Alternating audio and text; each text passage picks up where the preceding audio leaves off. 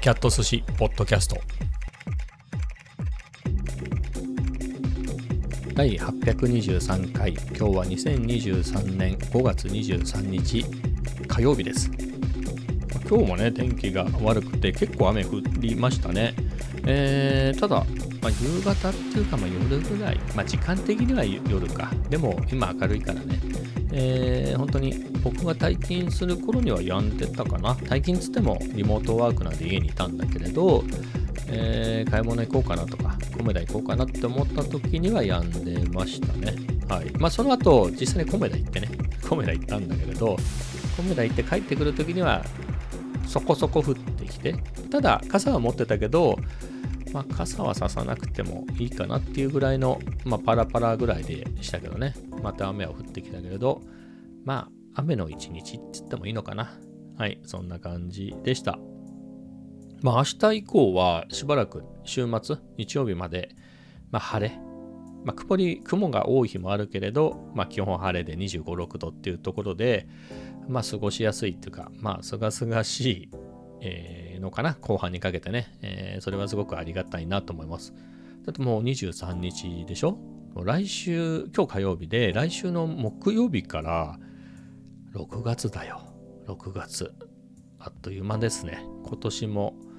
6ヶ月、6月って結構ね、もうこっから早いでしょ。まあここまでも早かったけれどね、6月からはまた早いよね。あっという間に、あ、もうな、梅雨だ。だ季節の移り変わりが、なんとなく3月でね、まあ僕の場合は花粉症があるんだけれど、やっぱり4月ぐらいになってもすごくすっかりね、3月後半ぐらいから暖かくなったら、もうなんか、その後ずっと一緒かなっていう気がするのね、僕的には。なのが、やっぱり、ここは6月ってなるとね、梅雨だとか意識するじゃない？どう考えてもね、梅雨とか意識して、で、本当は7月とかになったらすっごい暑くなるしね。えー、それで8月はもっとでしょ？もう毎日36度だ、5度だみたいなね、ニュースが聞くようになって、ゲリラ豪雨がバンバン来て、えー、で、9月とか台風がバンバン来てみたいなね。で、やっぱりその9月とかになると、あ、なんか日がどんどん短くなってちょっと寂しいなみたいな感じになりつつ、えー、ね、本当に10月とかもそうだし、だから、こっから結構季節っていうのは、そう変わっていくような気がしますね。変わっていくような気がするっていうか、うん、今喋りながら思ったけれど、より季節の変わり、移り変わりを感じやすいんじゃないかな。はい、だってこれ1ヶ月後って、もう7月近いでしょ？夏だよね。夏だよ。本当に。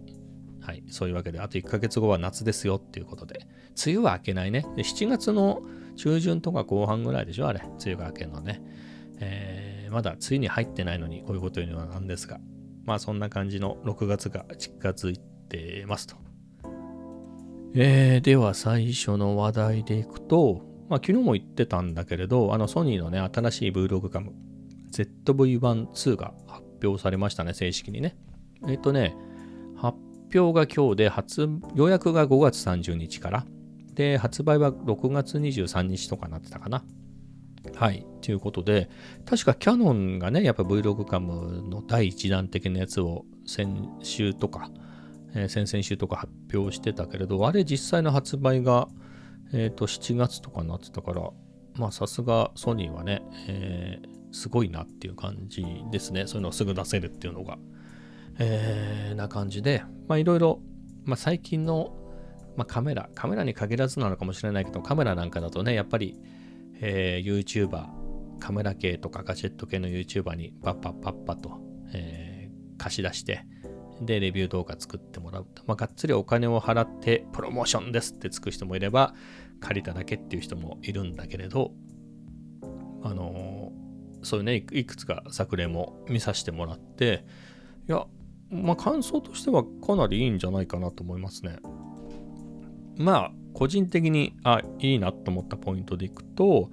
まあ、超広角ね、前が 24mm から 70mm、えー、F1.8 から F2.8 だったのかな。まあ割と明るめで、えー、24から70。まあ写真とかって考えれば、まあなかなかの価格だったんだけど、その Vlog っていう使い方でいくとちょっと狭いんだよね、24mm っていうのが。あのあとはアクティブモードでかなりクロップされちゃうので、えー、そこが ZV-1 の弱点の一つでもあったんだけれど ZV-1-2 はね、えー、換算 18mm から 50mm のズームになったんでちょっとまあ広角寄りになったってことでね、えー、で1.8開放の1.8は変わんないんだけれどあのなんつうんだろう広角側のねただ、えっ、ー、と、ズーム側、望遠よりは F4 までになったんで、えー、一段暗くなってますけどね。まあ、でも Vlog 用途で言えば、ほぼ広角端で撮るんで、えー、まあそんなに問題ないかなと思いますけどね。はい。まあ、まずその超広角、より広角になったっていうのがポイントかな。えー、あとは、まあ当たり前なんだけどね、順当な進化なんだけど、ソニーの UI が、えっ、ー、と、2020年発売の α7S3 から変わってるんですよね。えー、そこから S3、えー、α7-4、α7R5、ちょっと間抜けちゃったな、FX30、えー、そしてちょっと前に出た ZVE1 ね、えー、とあの新しいメニュー構造になってるんだけれど ZV-1 はそれより前の機種だったんでね、古い。すげえ分かりにくい。ソニーの UI だったのが、えー、かなり改善された UI に変わってるっていうのと、あとクリエイティブルック的なやつがあってね、あの昔クリエイティブスタイルとか言ってたかな。まあほらちょっとフィルターの類だよね、えー、あれがあったんですけどそれもねあれって確か3段階ぐらいにしかあの強さを選べないようなやつだったのがクリエイティブルックっていうのがあれこれもあれは 7S3 以降なんだけど10段階とかなんかすごい細かくいじれるんで項目もいっぱいあってね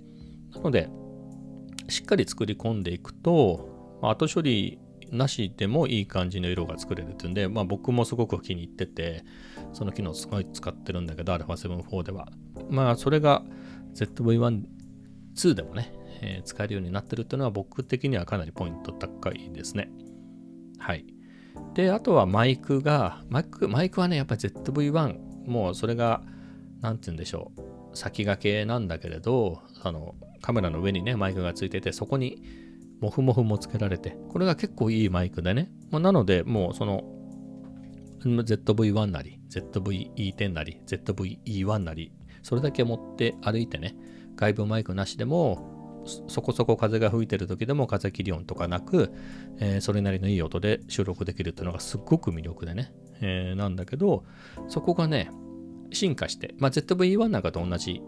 えー、仕組みなんですけど、前はね、あの360度音拾ってたのを指向性を選べるようになってね、まあ、前とか後ろとか360度とか、あと、これも ZV-E1 譲りだと思うんだけど、その指向性をオートで判断してくれるモードもあるっていうことなんでね、それはかなり使い勝手がいいんじゃないかなと思います。僕も α7-4 の時には、えっ、ー、とね、ま、ワイヤレスマイクを使うのが一番えー、安全なんだけれど、まあ、あれもバッテリーの管理とかがあってめんどくさかったりするので、の ECM-B10 っていうマイクを、ソニーの純正のマイクね、すごくいいマイクがあって、それを使ったりもするんだけど、それ指向性を3つ選べて、あの正面のすごい狭いエリアを、えー、撮るモード、正面をの割と広いエリアを撮るモード、あとはもう指向性なしで360度撮るっていうモードがあるんだけれど、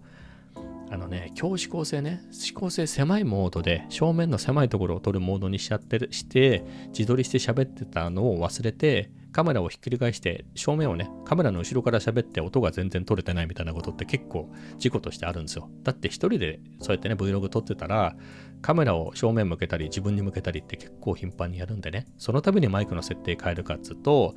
忘れちゃったりするのよ。っていう事故を減らすためにも、本当は自撮りするときはあの指向性をね、狭いモードにした方がいいんだけれど、もうあえて360度にしっぱなしにすると、事故がないようにっていうのにしてたんだけど、まあ、そこをね、えー、オートでやってくれるっていうのはかなり、えー、非常にありがたいんじゃないかなと思いますね。はい。まあ、そこがまたポイントで。まあ、あとね、最後のポイントで言うと、あ、もう一個あるね。えっ、とね、アクティブテーブル補正が結構効いてるなっていう、その作例を見てるとね、キャノンのパワーショット V10 はあんまり効かないみたいで、正直、そのインフルエンサーの人たちのレビューを見ても、それをガツガツ使ってるとこってなくて、1秒ぐらいしか使ってないとかね、あの、作例の中で、みたいな感じで、そこをうまくこう任してる。えー、ごまかさない人のはすげえぐにゃぐにゃして、これはちょっと厳しいなっていうような現実を突きつけられたんだけれど、ZV-1、2はそこは自信がそれなりにあるんじゃないですか、えー、そのプロモーション動画。プロモーション動画っていうのは公式でソニー自体が作ってるやつじゃなくて、ソニーが外部のインフルエンサーに依頼して出してもらってるやつ。えー、でも結構その自撮りしながら、その歩きながら撮ってるっていうのも結構あったけど、まあ、かなり補正されてていい感じに補正されてるなっていうことで、うん、あれはかなりいいんじゃないですか？やっぱり広角側が換算 18mm になってるんで、えー、クロップ率がね、どこにもちょっと調べた感じなかったんだけど、多分 24mm ぐらいになるんじゃないの？クロップして1.44倍ぐらいにクロップされて 24mm 近くなってるんだと思うんだけど、えー、僕自身もね、そういう使い方結構 α7-4 でも ZV-10 でもしてるけれど、まあ、24mm ぐらいだったら、全然いい感じにね、自撮りしてても顔がでっかくなりすぎずに、まあ、僕が小顔だっていうのもあるんだけど、まあ、いい感じに撮れるんで、えー、かなり現実的にいいんじゃないかなと思いましたね。まあ、なんだろう、さすがにめちゃめちゃね、30万とか、えー、する機種に比べたら、周辺は多少にあってするけれど、まあ全然ありじゃないですか。はい。えー、そこもね、非常に好印象でしたね。まあ、そんなところで、まあ、最後は大事なところですから価格だね。あの高くはなってるんだけれど、今時ってモデルチェンジするとどんどん高くなっていくんで、それはやむなしかなと思ってたんだけど、まあ、こんだけいろんな機能をくっつけたのにもかかわらず、あの12万で済んでるっていうのがね、まあ、確かね、アメリカでいくらか知らないんだけど、事前のニュースで1000ドルぐらいじゃないかって言われてたんで。なので、1000ドルだと、今130何ぼでしょ？あの、為替が。でそれに消費税乗っけたら15万ぐらいいくのもありえるよねと思ってたんだけれど、12万っていうことなんで、まあ、今時のね、高級コンデジってみんな高いから、だから GR3 とかもそんぐらいですよね。あれもすごくいいカメラだけど。えー、なので、まあ、妥当な線で収まったなっていうのが印象ですね。はい。まあ、そんな感じで、僕自身は全体的にいい印象を持ってますね。まあ、実際、なんだろう、買ってもいいかなとは思ってる。まあ、めちゃくちゃ欲しいわけではないの。別に今ので足りてないってことはないんで、まあ、困ってはないんであれだけれど、えー、正直、あれは7-4と ZV-102 台持っていて、2台は持っていたいんだけれど、まあ、ちょっと持て余してるところはあるんで、えー、まあ、もったいないから ZV-10 使ってるみたいなところもあるんでね。えー、なので、ZV-10 を、えー、ZV-1 2に変えるってのはありかなと思うんだよね。そんなにね、お金も足さずに、足す、ちょっと足すぐらいでいけるのかな ?ZVE1、あと、キットレンズ、あと 11mmF1.8 があるんで、これ3つ出すと、多分下取りで、うん、トントンかちょっと出すぐらいで済むんじゃないかなと思うんだよね。えー、まあもし足りないんであれば、あまり使ってないタムロンのレンズ、あれが7万なんぼで売れるんで、まあそれセットでやるとお釣りが来るぐらいなんで、まあそういうので乗り換えちゃってもいいかなと思うんですよね。ちっちゃいのってすごく助かるんで、なかなか2台持ち出すってことはないんだけれど、そういう使い方もやりやすくなるかね。えー、前もやったけど、α7-4 で写真をバンバン撮って、えー、Vlog 的なところを ZV-1、2で撮るっていうのもね、よりやりやすいかなというのもあるし、まあ、それだけ小さいとそっちだけ持ってくってこともね、えー、やりやすいしで、うん、まあ、かなりありかなとは思いますね。うん。まあ、ただ、そうしないで、まあ、結構、結構な額でしょ？多分10、20万近くで売れるんで、そのさっき言ったセットアップだとね。えー、だったら、カメラじゃなくて他のものでもいいかなっていうのも思わなくはないので、うん、まあそうするかどうかちょっと悩みですけれど、まあ、かなり好印象ですと。まあ、そんなところですかね。まあ、周りのね、反応を見てると意外と否定的な人が多くて、ちょっと逆にびっくりしたなっていうところがあるんだけれど、何が悪いんですかね。ちょっと分かんなかった。こんにゃくとかも抑えられてて、現実、なんだろう、実用的なアクティブテーブル補正になってるし、何かね、だって元が ZV-1 っていうことを考えれば、それとも、なんだろう、フルサイズのミラーレスを比べて画質がとか、高感度がみたいなのっていうのは、まあ、まるでお門違いだし、えー、何なのかなっていうのはちょっと疑問なんですけどね。ないものねだりなんですかね。まあ、よく言われるのが手ブレ補正なんだけれど、GoPro とかと比べる人がいるんだけど、前もこの話したんだけれど、まあ、GoPro、あまあ、オズマアクション3とかもね、入れていいと思うんだけれど、まあ、その辺ぐらい手ブレ補正効くのってないよね。その2つのシリーズ、あとは、強いて言うと、インスタ360のあの X3 とかのすごい超広角のやつね。まあ、ああいうのだったらそれなりにちゃんと効くなとは思うんだけれど、あとは iPhone とかなのかな。なので、現実に、えー、なんだろう、GoPro と比べて手ブレ補正満足いくのってないよね。えー、ソニーの、えー、ZV-E1 ね、フルサイズのミラーレスの方、あれとか、まあ、α7 4 FX30 も含めて、GoPro までは GoPro ほどは効かないからね、いくらアクティブ手ブレ補正が優秀だっつっても、GoPro クラスだとかなり雑に扱っても手ブレ補正し続けるでしょ。やっぱりね、ミラーレスのやついくら優秀っつっても雑に扱うと結構カクンっていくから補正できる範囲がね、やっぱり GoPro とかに比べると狭いんで、まあそうなると、え、そんなに手ブレ補正が効くやつってあるなら見せてくださいって感じなんだけどね。まあ多分ソニーのミラーレスの高いやつが、えー、かなりトップクラスかなとは思うんだけどね。その、えー、ジャンルで言うと。他は結構厳しいよね。あの、キャノンほどのね、えー、やつでもやっぱり厳しいもんね。あのソニーと比べるとね。厳しいな。なんとなくの全体の揺れはうまく収わってるけれど、なんか周辺がかなりこんにゃくね、建物なんかがぐにゃぐにゃするっていうのが目立ったりとかしたりとかもあるし、パナの S52 とかすごく良くなってるけれど、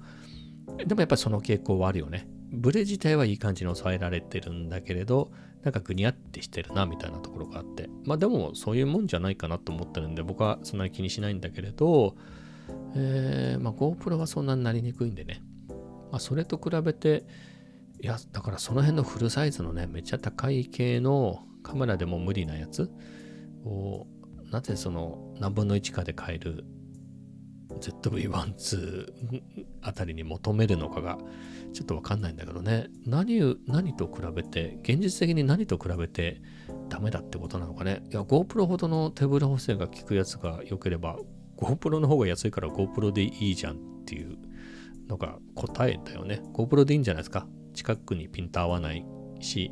夜めっちゃ弱いけど、もう GoPro でいいなら GoPro でやったらいいじゃんっていう、以上でも以下でもないですけどね。うん。GoPro がね、もう手が届かないぐらい高いんだったらあれだけど、まあ、ZV-1、2のが高いわけで、倍ぐらいするんで、まあ、素直に GoPro 買われたらいいんじゃないかなっていうのがね、思いますけどね。はい。いいカメラだと思うけどね、GoPro って。今日じゃない、明日なんかね、すごく晴れ晴れるみたいなので、そういういい天気のね、日中だと、すごく綺麗にね、撮れていいかなと。まあ、ただ、まあ、アクションカムのね、あの、ちっちゃいセンサーで、ちょっと色とかも張り切っちゃって、えー、なんとなく、シャープネスかかりすぎみたいな、結構目がチカチカするような独特のね、まあ、あれが、あれはあれでいいかなと思うんだけど、えー、そんな感じなんだけどね。はい。まあ GoPro もいいカメラなんで、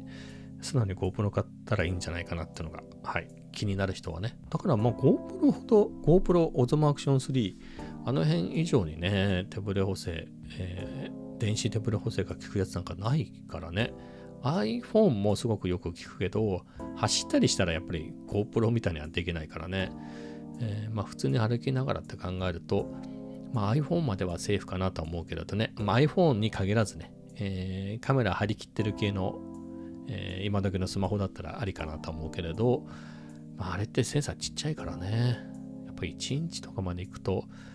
なかなか難しいんじゃない？インスタ R、インスタ 1RS みたいなやつあったよね。1インチセンサーの。あれも結構、手ブレ補正はきつかったよね。確か、えー、GoPro Hero 10の頃、で、初代のオブズモアクションとその3つを比較したやつを見たことがあるけれど、やっぱり、あとあれか、RX0 みたいなやつあったよね、ソニーの。あの辺のやつ見たけど、やっぱり1インチのは厳しいなっていうのがあったんで、はい。まあそんな感じで ZV-1、2はかなり検討してるんではないでしょうかと。まあそんなところですかね。はい。えー、じゃあカメラの話はこんなところで。え次の話題でいくと、ほら、またサンプラーの話をね、いろいろしてましたけど、SP404M2 がね、あの、一時あ、僕が気になりだした時には5万2000円だったの。まあ、でもね、マシン MK3 が、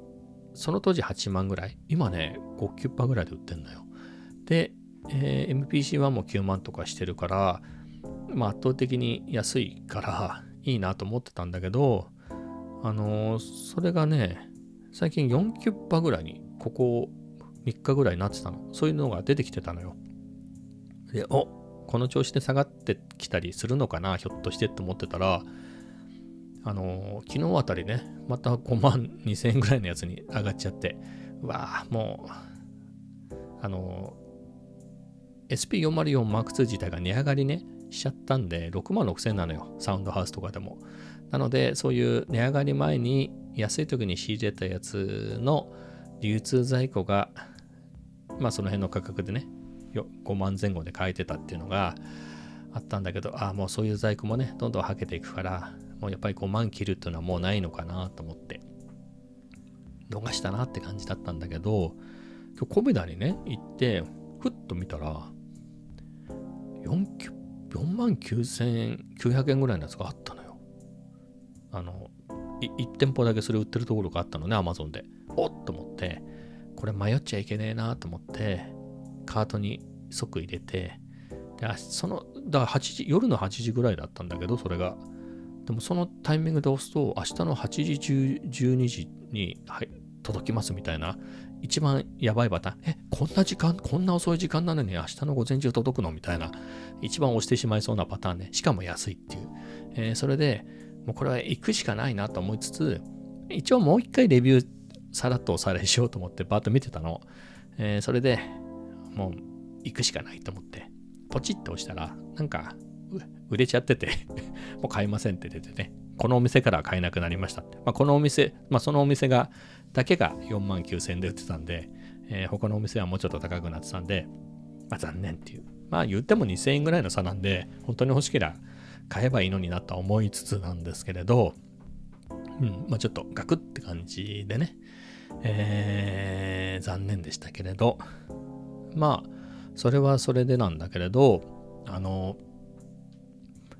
Logic Pro ね、あの、これもね、結構慣れてきた。買ったのは、買ったっていうか、使い始めたのが3年前ね、90日のトライアルができるときに、買あの使い始めて、まさにこの3年前のね、4月ぐらいのタイミングでコロナ禍に使い始めて、それで、なんだろう、結局買ったんだよね。あの、トライアル終わる前に買ったんですけれど、まあ、そこから使ってて、まあ、このポッドキャストの編集も Logic Pro でやってるんで、そういう意味ではね、これが823回なんで、まあ、823日連続で Logic Pro を使ってるのは確かなんだけれど、えー、そんな凝った使い方はね、してなくて、だからやっぱり音楽を作るソフトなんでね、それにまつわることはあんまりできてなくて、だったんですけれど、まあ、さっき言ったね、ここ最近ずっとこう1ヶ月ぐらい、まあ SP404 がどうした、MPC1 がどうしたみたいな話をしてるけれど、まあそういうこともあって、まあきっかけで言うと確かドリキンさんの突発オフに行った時に、あの OPZ、ティーンエイジエンジニアリングの OPZ を持ってきてた人がいて、それ前から興味があったんで見せてもらってね、で、実演してもらって、触らせてもらったの。それがすごい面白くて、こういうのでピコピコやってたら、なんかそういうのを作れるかなと思って、OPZ って確か僕が最初にいいなと思った時には4万ぐらいだったような気がするの。5万はしなかったような気がするんだよね。だったんで、ああ、まあそんぐらいだったらありかなと思って、あのー、見たら、もう売ってないのかなんかわかんないけど、もう7万とか8万とかしてて、そうまでしてはな、みたいなね。昔の値段知ってるから、そうまでしてはいらないなっていうので、そこまで出すならっていうんでね、まあ、前々からいいなと思ってたマシン MK3 とか、まあ、さっき言った SP404 とか、まあ MPC1 とかに興味がいってね、まあ、それでうだうだここ1、2ヶ月してて、まあそれよりも、まあ、ずんとこずんとこ自分がああいうパッドでなんかできる感じもないし、まあ普通にキーボードの方がいいんじゃないかって、まあそれで昨日も話した通り、あのミニキーボードの37件のやつを買い足したんだけどね、まあ、そういうのもあってそれも結構弾いたり触ってたりしてて、まあ、ロジック自体も結構使ってるんだね。なるべく使うようにしてて。あのポッドキャスト以外でもね。なので結構慣れてきた感じがあって最近。で Quick Sampler の使い方とか。あと SP404 であるようなエフェクトね。あれをロジックでやるやり方とかも昨日覚えたてなんですけれどそういうのも分かったりでま、ちょっと慣れてきたなっていうのがあってね。それで、えー、今なんかは、えっ、ー、と、ね、あのループで頼ってたんだけど、自分で打ち込んだり弾いたりっていうのを、えー、使って、かつギターも重ねたりしてね、それも自分で弾いたりして、で、それが結構楽しくて、うん、まあ、このままこっち方面で、まあ、ロジックすごくいいソフトなんでね、まあ、その、それでやっていくのも全然ありだなと思って、まあ、ただ、ものとして SP404 マーク2とかかっこいいんでね、もう一回5万切ったらちょっとレンズってこっち買っちゃおうかなみたいなのもね、えー、ありかなとは思ってるんですけれど、うん、まあ、ただ面白いなと。まあその辺でいくと、でコメダで、まあその辺のレビュー見ながら思ってたんだけど、あと、 Logic Pro もね、ちょっといじってたの、コメダで。で、その時 iPad 持ってたんで、 Logic Remote っていうソフトがあるのね。iPad と iPhone 用に。そうすると、ロジックの、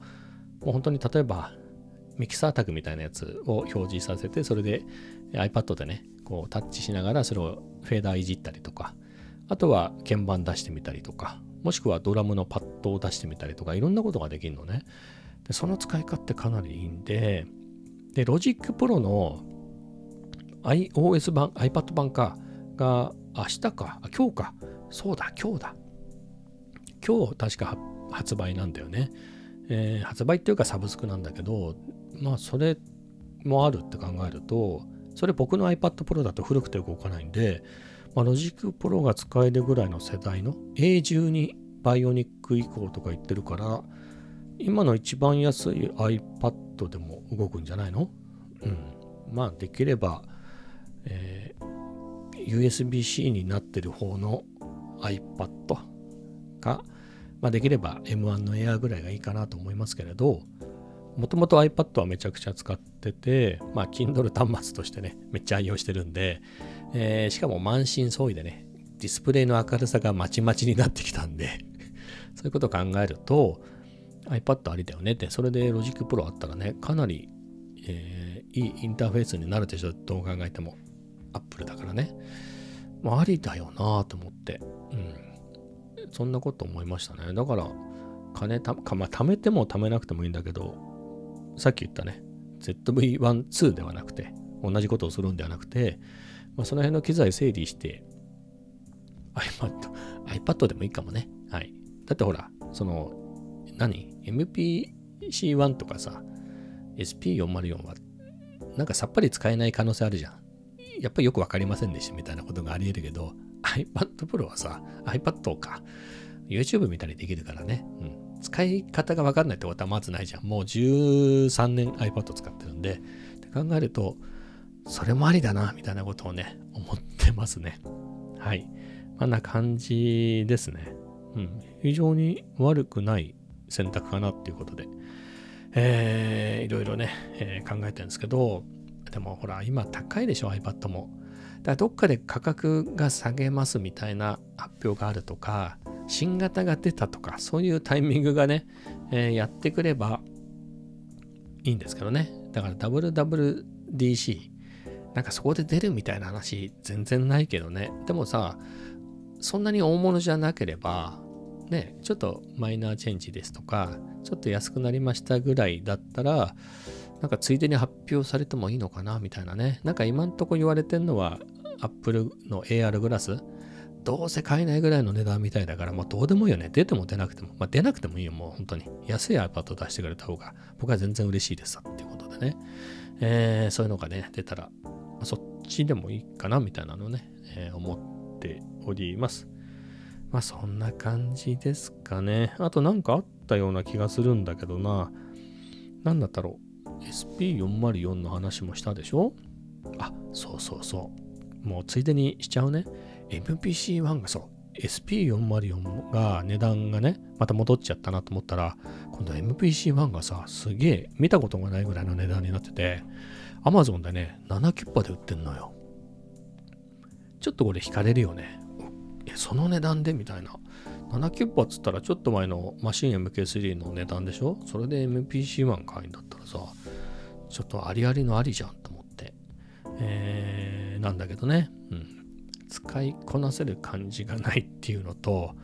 ここまで安いっていうのは、ちょっと赤井さん、その MPC12 が出んじゃねえなみたいなね。えー、まあ出たら出たで高くて買えないだろうけどね。はい。みたいなことですね。あとそうそう、そのつながりでね、今やっと思い出したんですけど、 Ableton Push 3が出たね。ど何のことやらって感じだと思うんだけど、まあ、 Ableton Live っていうまあ、DAO で一番人気なんじゃないの？世界的には。ロジックもかなりシェアがあるし、日本だと Cubase が人気だけれど、多分 Ableton Live っていうのはかなり人気のソフトで、まあ、大体の MIDI コントローラーの気の利いたやつがそれに対応してる。対応してるっていうのが、もうかなりインテグレートされてて、僕が持ってる Novation の機器なんかも、もう本当に Ableton Live のこの機能に直結みたいな感じでなってるんですっげえ良さげなんですけど、えー、まあそれの本当の純正のコントローラーね、えー、64パッドでさらにつまみとか、えー、他のボタンとかもいっぱいついてるそのコントローラーの最新版のプッシュ3っていうのが出たのね。それがね12万8000円、まあ、従来の延長線上にあるやつが12万8000円で今度それをスタンドアローンで動かせるやつ。が、それは25万8000円とかだったけど、まあ、出てね、えー、スタンドアローンで動かせるとかって、まあ、CPU も内蔵で、まあ、ストレージもあって、まあ、みたいなやつなんだけど、あとバッテリーも内蔵でね、まあそこまでは僕には全然いらないけれど、まあ、かなりいいよね、プッシュ3。で、それで、エイブルトンライブっていうのは、まあ、なんだろう、いろんな楽器買うとおまけについてくるイントロっていう版と、まあ、中くらいの、まあ、4万ぐらいで買えるやつと、一番いいやつが、えっ、ー、と、あれはいくらだっけかな ?8 万とかするのかな？いろんな音源もついてる、えー、エイブルトンライブ11スイートってやつがあって、それなんだよ、高いんだよね。高いんだけれど、それとプッシュ3のセットで、ちょっと割引が入るのね。2万ぐらい安くなるのかな？エイブルトンライブ11のスイートが。それでね、あの、18万8000とかだったかな。うん、まあ、ちょっと使いこなせる感じゼロなんで、まあ、買いませんけど、でも、かなりいいよね。その値段で、プッシュ2と、プッシュ3か、プッシュ3と、エイブルトンライブの一番いいやつが買えるって考えると、ねえ、ハードウェアコントローラーもありの、一番いいソフトもありので、うん、ちょっといいなと思いました。まあ、それだけですね。瀬戸康史さんがね、あの、最近復活された瀬戸康史さんが、エブルトンプッシュ3、え、の、なんか、レビュー動画出してたけどね、まあ、瀬戸さんぐらい使いこなせる人はなかなかいないと思うんでね、ある意味参考にならないんだけど、まあ見ててすごく楽しかったです。まあそんな感じですかね。まあそこでいくと、あの、スペンカンさんっていうね、フィンガードラマ結構普及させて、なんだろう、普及してる人がいて、僕も好きで、えー、もう3年ぐらいウォッチしてるんだけど、スペカンさんもなんか言ってたのが、なんか時代は64パッドなのかなみたいなことを言ってたね。そっちの方になってくのかなみたいなことを言ってたんで、えー、それでいくとね、僕はローンチパッド X っていう64パッドあるんで、うん、MPC がいいとか、えー、なんだかんだ言わずに、それのね、64パッドをせっかく持ってるから、それとロジックで頑張るっていうのが正解かもしれないなとか思ってね。はい。まあ、いろいろやってみようと思います。はい。まあ今日はそんな感じですね。それではまた明日。